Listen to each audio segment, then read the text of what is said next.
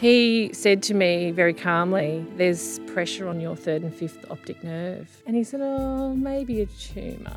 And I laughed. And then when I drove back to work, I kind of drove back slowly and thought, I need to do a bit of a self check because I've been checking on everybody else. And it was really funny because although I had a household full of children at home, my first thought was, what, is my, what are my staff going to do?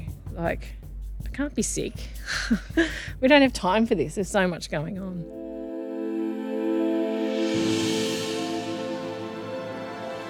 My name is Teresa Hudson, and I'm the coordinator at the Community Information Centre. In today's podcast, I sit with Tiffany Hopkins for part two of our chat. In the last episode, Tiffany spoke about her role with Prospect Community Services in Charters Towers and told us about how COVID wreaked havoc with the organisation's ability to help the community. What Tiffany didn't say was that she had significant health concerns that she was dealing with at the same time, which required incredible amount of courage and faith to be able to hope for the best possible outcome. She was only able to get through it with the wraparound of supports and services from family, friends, and her community. The Community Information Centre acknowledges the Gudjal, Wulgurugaba, and Bindal people as the traditional custodians of the land where this podcast was created. We pay our respect to elders past, present, and future.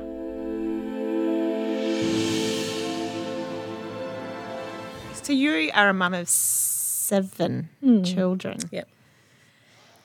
Are you finished? Yes, yes. Um, look, I don't know if that would have been my choice, but it, it is it, it is what it is You now. come from a Catholic family. yeah, I don't know that he had much to do with it. oh God, I think Are there any twins in there? no. All singles. Yeah. How, what ages do they range from? So my eldest child is 27, and um, our youngest is 15 months. Wow. Yeah. So, what's life been like in between first and last? Because you've done it all here in Charters Towers. No, we. Um, my husband's in mining, so uh, well, it was in mining till recently. So for many years, we moved around with our children, and the way that contracts were in the coal back then, they were about you know up to two years was the longest contract that that you would do. We had our own um, contracting company, so we probably moved every eighteen months with the children, um, which was frowned upon by a lot of people, but they were very peoply children and. They just integrated into new schools very well. So. Why do you think it was frowned upon? I think a lot of people feel that when you put your child in a school, they're there for the duration, and that wasn't what our, our children's experience was. When you say, oh, my child's been to five schools and they're in eighth grade, people kind of look at you strangely. But do you think that helped build resilience with them and character? Yeah, absolutely. And, you know, I, I don't Did know they that see that at the time? at the time, I think, you know, obviously, like anyone, you miss your friends and the people that you've made um, contacts with. But as adults, they actually really, they all have itchy feet. They love to travel. Yeah. Yep. So, We mentioned earlier, and you were drawn into Prospect because of personal experiences. What were they? I was actually um, approached by someone about joining the board uh, seven years ago. But previous to that, I'd worked for um, the Charters Towers Neighbourhood Centre back in, I think it was about 95, 96. And I worked as the family daycare coordinator here. So I already had a relationship uh, with Prospect or the Neighbourhood Centre as it was then. And I wasn't working at the time. It was probably the longest period that I had not worked in my life. When we moved here, it was to put our children into secondary college. And when we moved back here, I should say, because we spent a long, you know, came here and then moved away and then came back. Um, and I wanted to give back to the community in some way, but I wasn't working full time, so I had the time. And um, it was always been a keen interest of mine. And so I said, yeah, sure, I, I reckon I can do that. I have no idea what that looks like to be a director. Um, but, you know, by then, obviously, um, the Neighbourhood Centre had evolved into to Prospect what it is now. So I had a lot to learn. So I made a commitment to do some study at that point.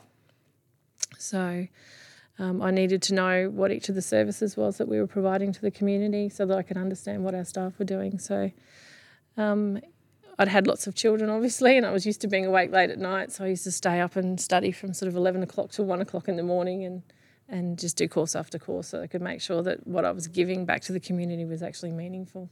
What were you studying? Uh, I did my diploma in business governance to start with. Um, then I did my domestic and family violence course as well. Um, so anything that I could grab that was meaningful to the work that I was doing. Studying as a mum, and you were in a volunteer capacity, but still, while it's a volunteer capacity, it's still Yeah. um, a responsibility. Yep. How did you juggle that? Because that is a mammoth effort. Oh, look, I think because I have quite a few children, um, you run your home a bit like an army camp anyway. So uh, everything is done um, to a schedule. You know, you wash your sheets on this day, and I have two washing machines, so you can get through the fact that you have eight beds in a house and that kind of thing. So, uh, and I, I, I don't sleep a lot, so for me, night nighttime was perfect. Sleep's overrated. Yeah, yeah. I could about five hours and I'm good. So, yeah. I Um, mean, you get up to babies so often for so many years, it you know you realise you don't need as much as people tell you you need. sleep, bathing, Yeah. peace and quiet. What Going do you the, do for going peace to the bathroom quiet? on your own? Oh, look, I have a very large greenhouse. So uh, I built a 17 metre by 4 metre greenhouse off the entire front of my house. Um, under the guise of the, the fact that that's the western side and it was too hot, so that's how I sold that. um, so yeah, I garden a lot. And you disappear down yeah. to there. Yeah, yeah, and I, um, you know, do a lot of art and painting and all kinds of stuff as well. So yeah, Do you paint as well? yeah, in my spare time. Do you, did you have a health scare? Yes. Um, Can we talk about that? Yeah, we can. So, uh, I guess if we go back to the day I received the call from the department to say that we had to close the doors, that was on a Wednesday. Um, I contacted um, the gentleman who'd been our acting CEO and sort of spoke to him and said, you know, what's that looking like for you in Hervey Bay? And and he, he said, Oh, how are you coping? And, you know, it was such an inundation of emails and phone calls all immediately. And I, I jokingly said to him, Oh, God, it might be a tumour. And that was a joke at that point. Um, there, there was a lot of pressure, lots and lots of pressure. So every day you had to answer to somebody about what was happening. And then keeping your own staff in check and making sure they're okay. It was another big part of every day. So I um, had a bit of trouble with my vision. So I made an appointment to see a lovely gentleman named Tom in our community just to have that checked up on. And I was working very long days. I was doing probably 13 hours a day at that Were you stage. putting it down to stress? I was also pregnant at the time.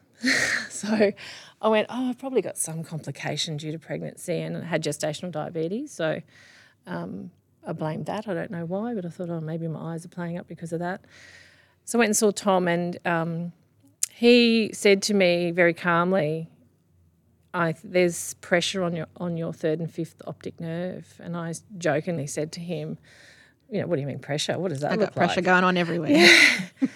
And he said, Oh, maybe a tumour. And I laughed. And then when I drove back to work, I kind of drove back slowly and thought, oh, I've been so busy. What have I not noticed? And when I went to park the car, I realised I had no depth perception.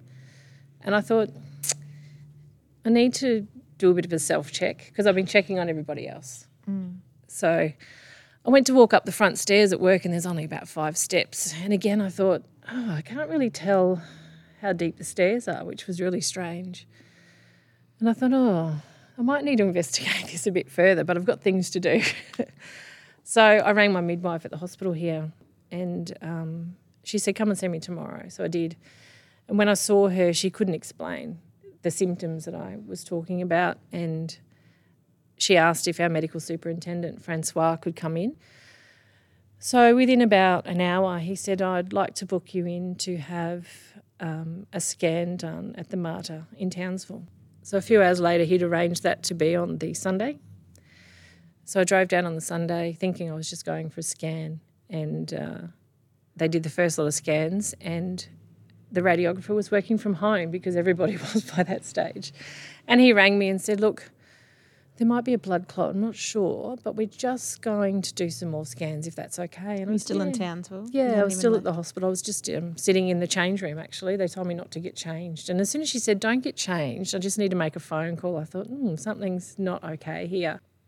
So then I, they did some more scans and uh, he asked me to wait again. And within about 40 minutes or so, um, he rang again and we spoke to him on the phone and he said, Can you just, have you got someone with you? I said, Yeah, my husband's here. He's in the waiting room. So he came in and he said, You need to go straight to Townsville University Hospital to have a CT scan.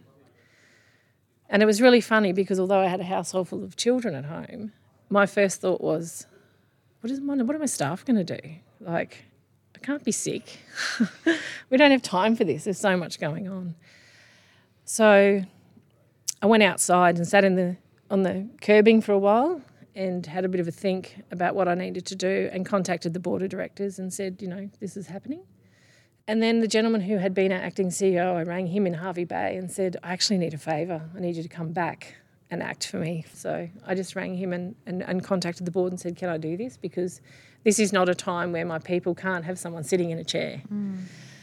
So, um, and I, I didn't know at that stage definitively, but I had enough of an idea to go, this is fairly serious. So um, I, I went straight to Townsville University Hospital.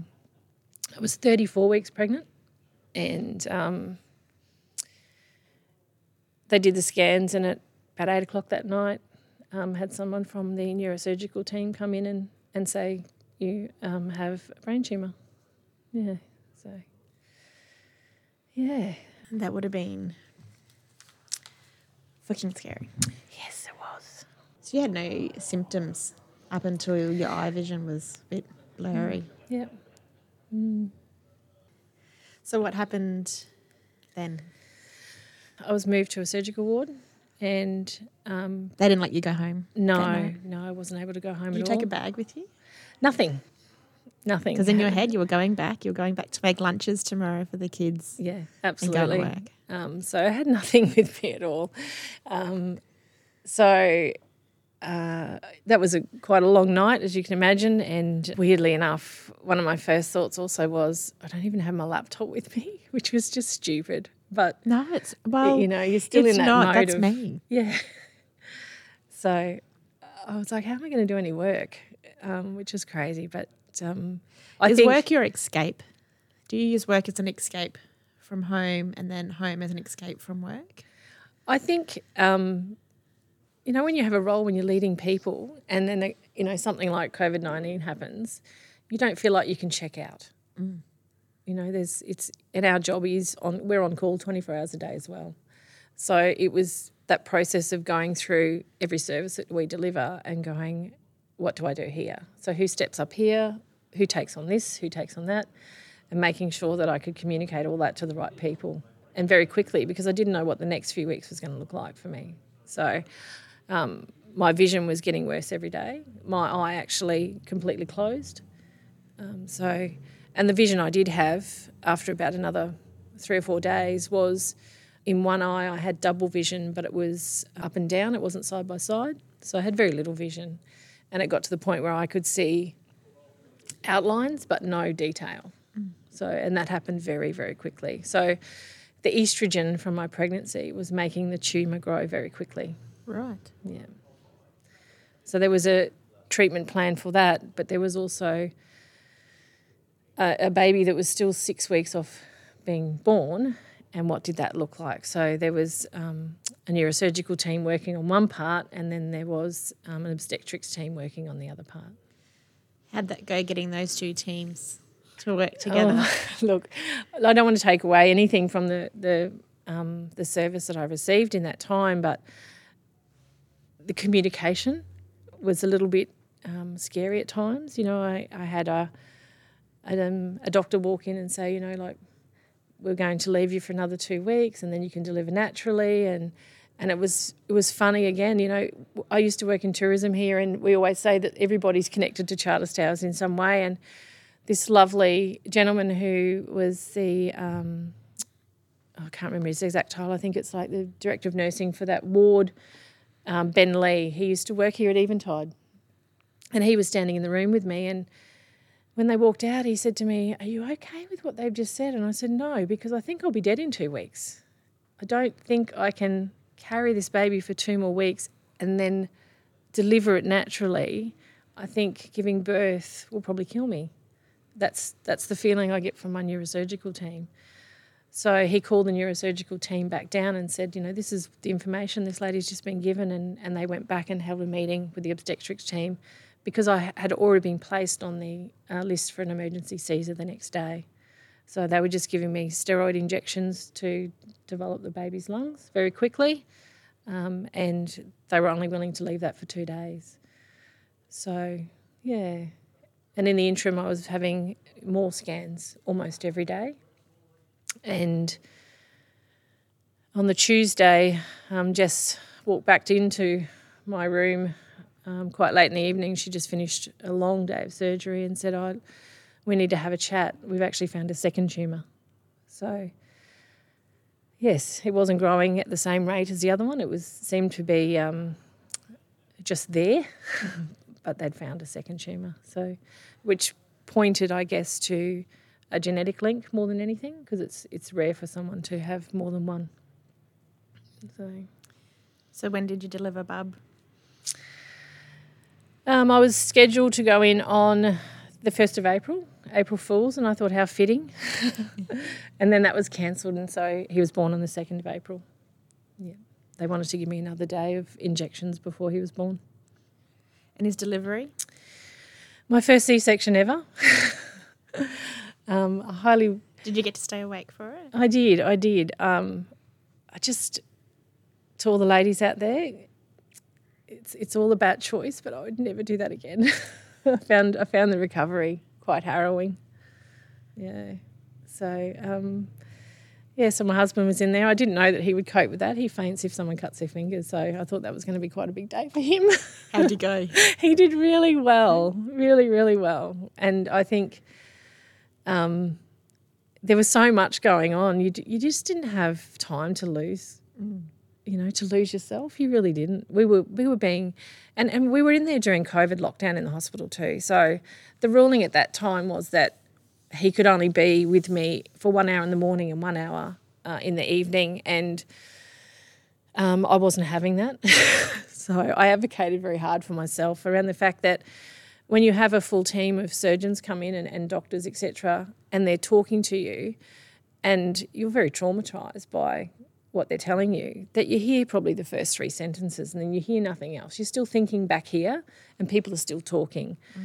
And I said it was really important for my husband to be in the room while they were delivering new information to me so that he could actually write that down. And then we could go back to that and have that discussion all over again after they left the room and then for him to be able to go back and ask further questions once I thought about what those questions needed to be. So, um, you know, Townsville Hospital again were amazing. I, I, know that that wasn't the ruling at the time, but for me, I couldn't not have a support person in that space. 100%. Yeah.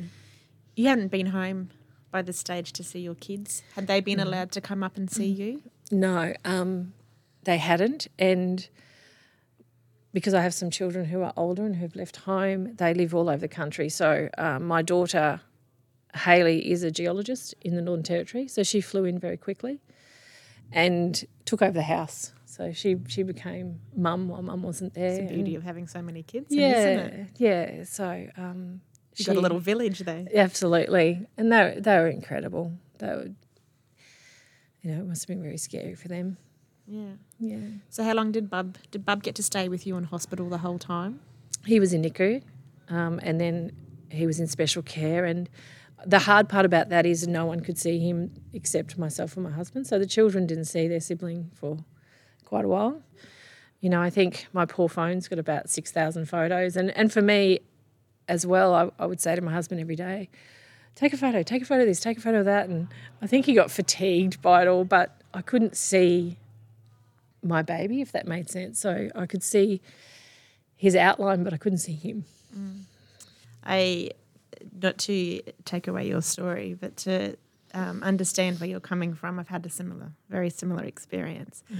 And then you're told, doing well to hold it together. um, the exact same thing. You have a tumor, but mm. mine didn't end up being a tumor. Mm. So um, I have multiple sclerosis. Mm. The same thing. My eye vision isn't went. it? And that's not how you would even think to find out. You know, you just yeah, yeah. And I, um, my husband also works in the mines, and um, it's um, challenging not knowing your husband, but he's always had a job that works away. Yeah. I'm guessing you've been the main person in the family that steers the ship. Yep. All of a sudden, that role reversed a bit where you said he had to be there to help advocate for you and take those messages on and relay them and take that information on, probably relay information back home. What did that look like for him, or how did that go, you having to hand those reins over?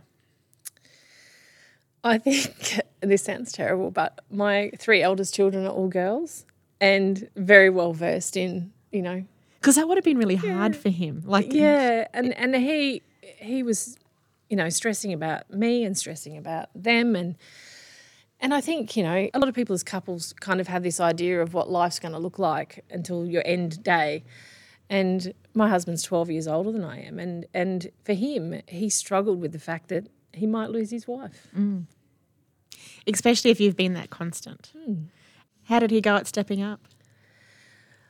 Look, again, thankfully because of the girls, They guided him through They- that, do you yeah, think? Oh, look, and you know, he went home and checked on them um, at least once a week because we were in there for quite a period of time, and he'd come back and go, you know, they've just got it all under control, like you know.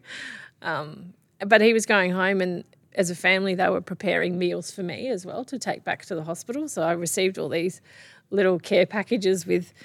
Um, they'd done them all up in little takeaway containers, and the kids had written messages on all the lids, and you know, I mean, they were amazing. Credit to you for raising such strong girls. Yeah, they're good people. so I never cared what they were when they grew up as long as they were good people. Yeah, cool. Do you want to talk about what next? What how what treatment did you receive, or how did they tackle your two new treatments? So what was treatment like, or what was next steps medically to make sure you were okay? Um, so as soon as um, my son was born, they started me on a high dose steroid. So um, my team was fairly certain, but not 100%, that my tumours were meningioma, so non cancerous.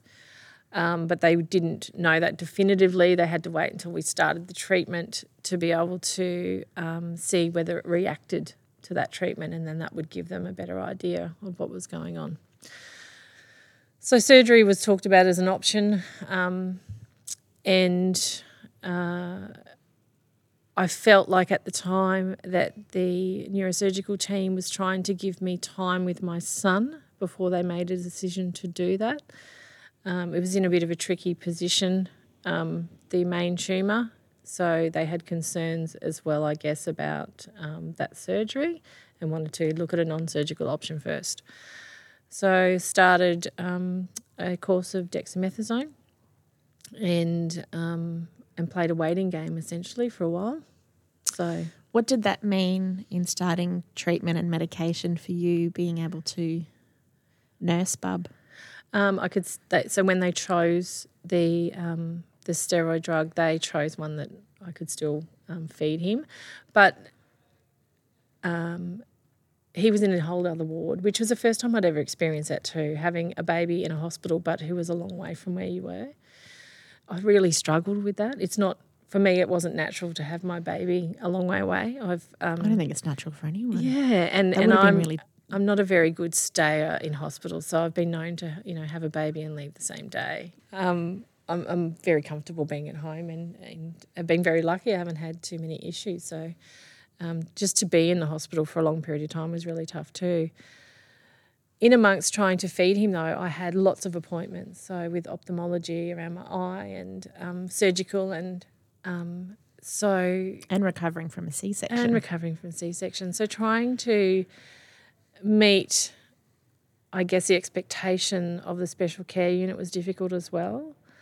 Um, they wanted you to be there at set times to feed, and I couldn't always do that because I had to balance what I had to do for myself medically with caring for my son. Um, Had you allow yourself to tap out from work at this point? Um, not really. I tried very hard, um, but I was still keeping in contact with people here. Not as often. I did try and it, it probably took me the first two weeks really to do that. It sounds like that's just the person you are, the caring person who makes sure you're checking in on everyone else. Yeah, and I, I still wanted to communicate with everybody that I was okay because I didn't think they needed that extra layer of, of worry. You know, they had a lot going on. Um, and there are a lot of people that I work with that um, I've known for a very long time as well. So you know they had concerns as not just their, you know, their, their leader, but as as their friend. So it was important to let them know that I was I was doing okay, and the baby was doing okay. Everyone loves a baby. So. Absolutely. Yeah. So, how did treatment work for you and tumour? Um, Is it initially, not not very quickly. Um, so there was, I guess, a lot of question marks hanging over whether or not it was going to uh, be effective. Um, I think I left hospital about 23 days after he was born. Um, by day 17, I was covered from my knees up in bruises from injections, like lots of injections every day. My arms, you know, going in and having scans, and um, I, I looked terrible. I felt terrible. And uh, it was day 17. I remember saying to someone in special care, I actually need to talk to somebody. And the response was, Can't you wait till you go home and speak to your GP? And I said, No, actually, I can't. I said, I've, you know, in the last 17 days, my whole life has changed and I need to speak to someone today. So, um, in hindsight, I, I, think about that moment and think about all the people who probably wouldn't have the gall or the strength to, to push for that. But I think there are people in there who are going through all sorts of incredible journeys every single day, and that should almost be a given that those people speak to someone about that. If they could change one thing about the service that people receive in a hospital, it would be that they're provided with an opportunity to speak to someone about what they're feeling in that moment. Did you get to see someone? I did.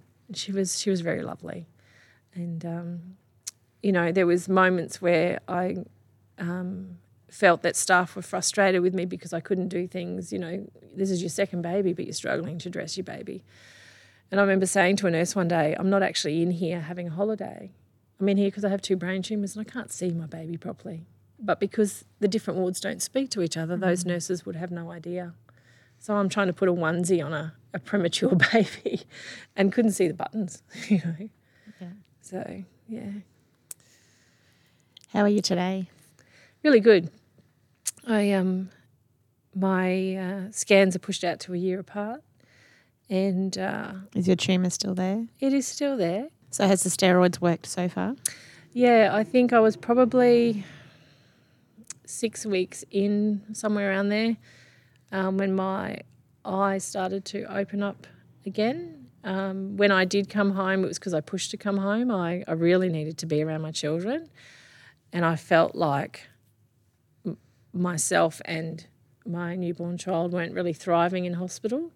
So um, I pretty well I pretty well gave him the speech about uh, you know knowing what my rights were, and we were going home. So so we did, and uh, he he failed to put on weight in hospital. He didn't thrive at all, and from the moment we got home, um, and I had put together a care plan for myself before I had approached the subject. And said, Well, I've already spoken to my midwife and I've spoken to this and I've done this and done that. And this is all the things I've put in place and I'm going home. So from the from the moment we got home, he started to put on weight significantly. Um, every week he would put on a good amount of weight, and um, him and I were both a lot happier in our own nest. So, um, yeah. And your tumours, are they benign? yes, It's Yeah. good. Yeah, yeah. So their um, their diagnosis was correct. They uh, meningioma. Um, so yeah, I was very fortunate. Very fortunate. How long did you have off before you went back to work? You sound like a workaholic who's very passionate in that space. Um, about ten weeks. Yeah. Yep. And of course, we were still in COVID lockdown as a service then. We're still, you know, working every day, but the doors were closed. So for me, I guess COVID was a bit of a blessing because I actually took my son to work with me every day for the first six months of his life. So uh, he grew up as a, a prospect baby. So he went to board meetings at a very young age. That's very cool. yeah. Yeah. We're very well supported. This is a very supportive little community. Yes. Just being here the last couple of days yep. and last week, um, it's very much shining through. Mm. We're, we're, we are lucky. We're very lucky.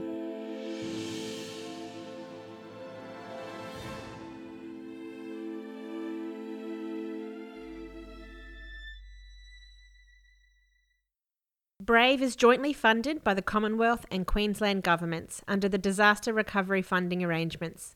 This podcast is produced by Damien Lawarden.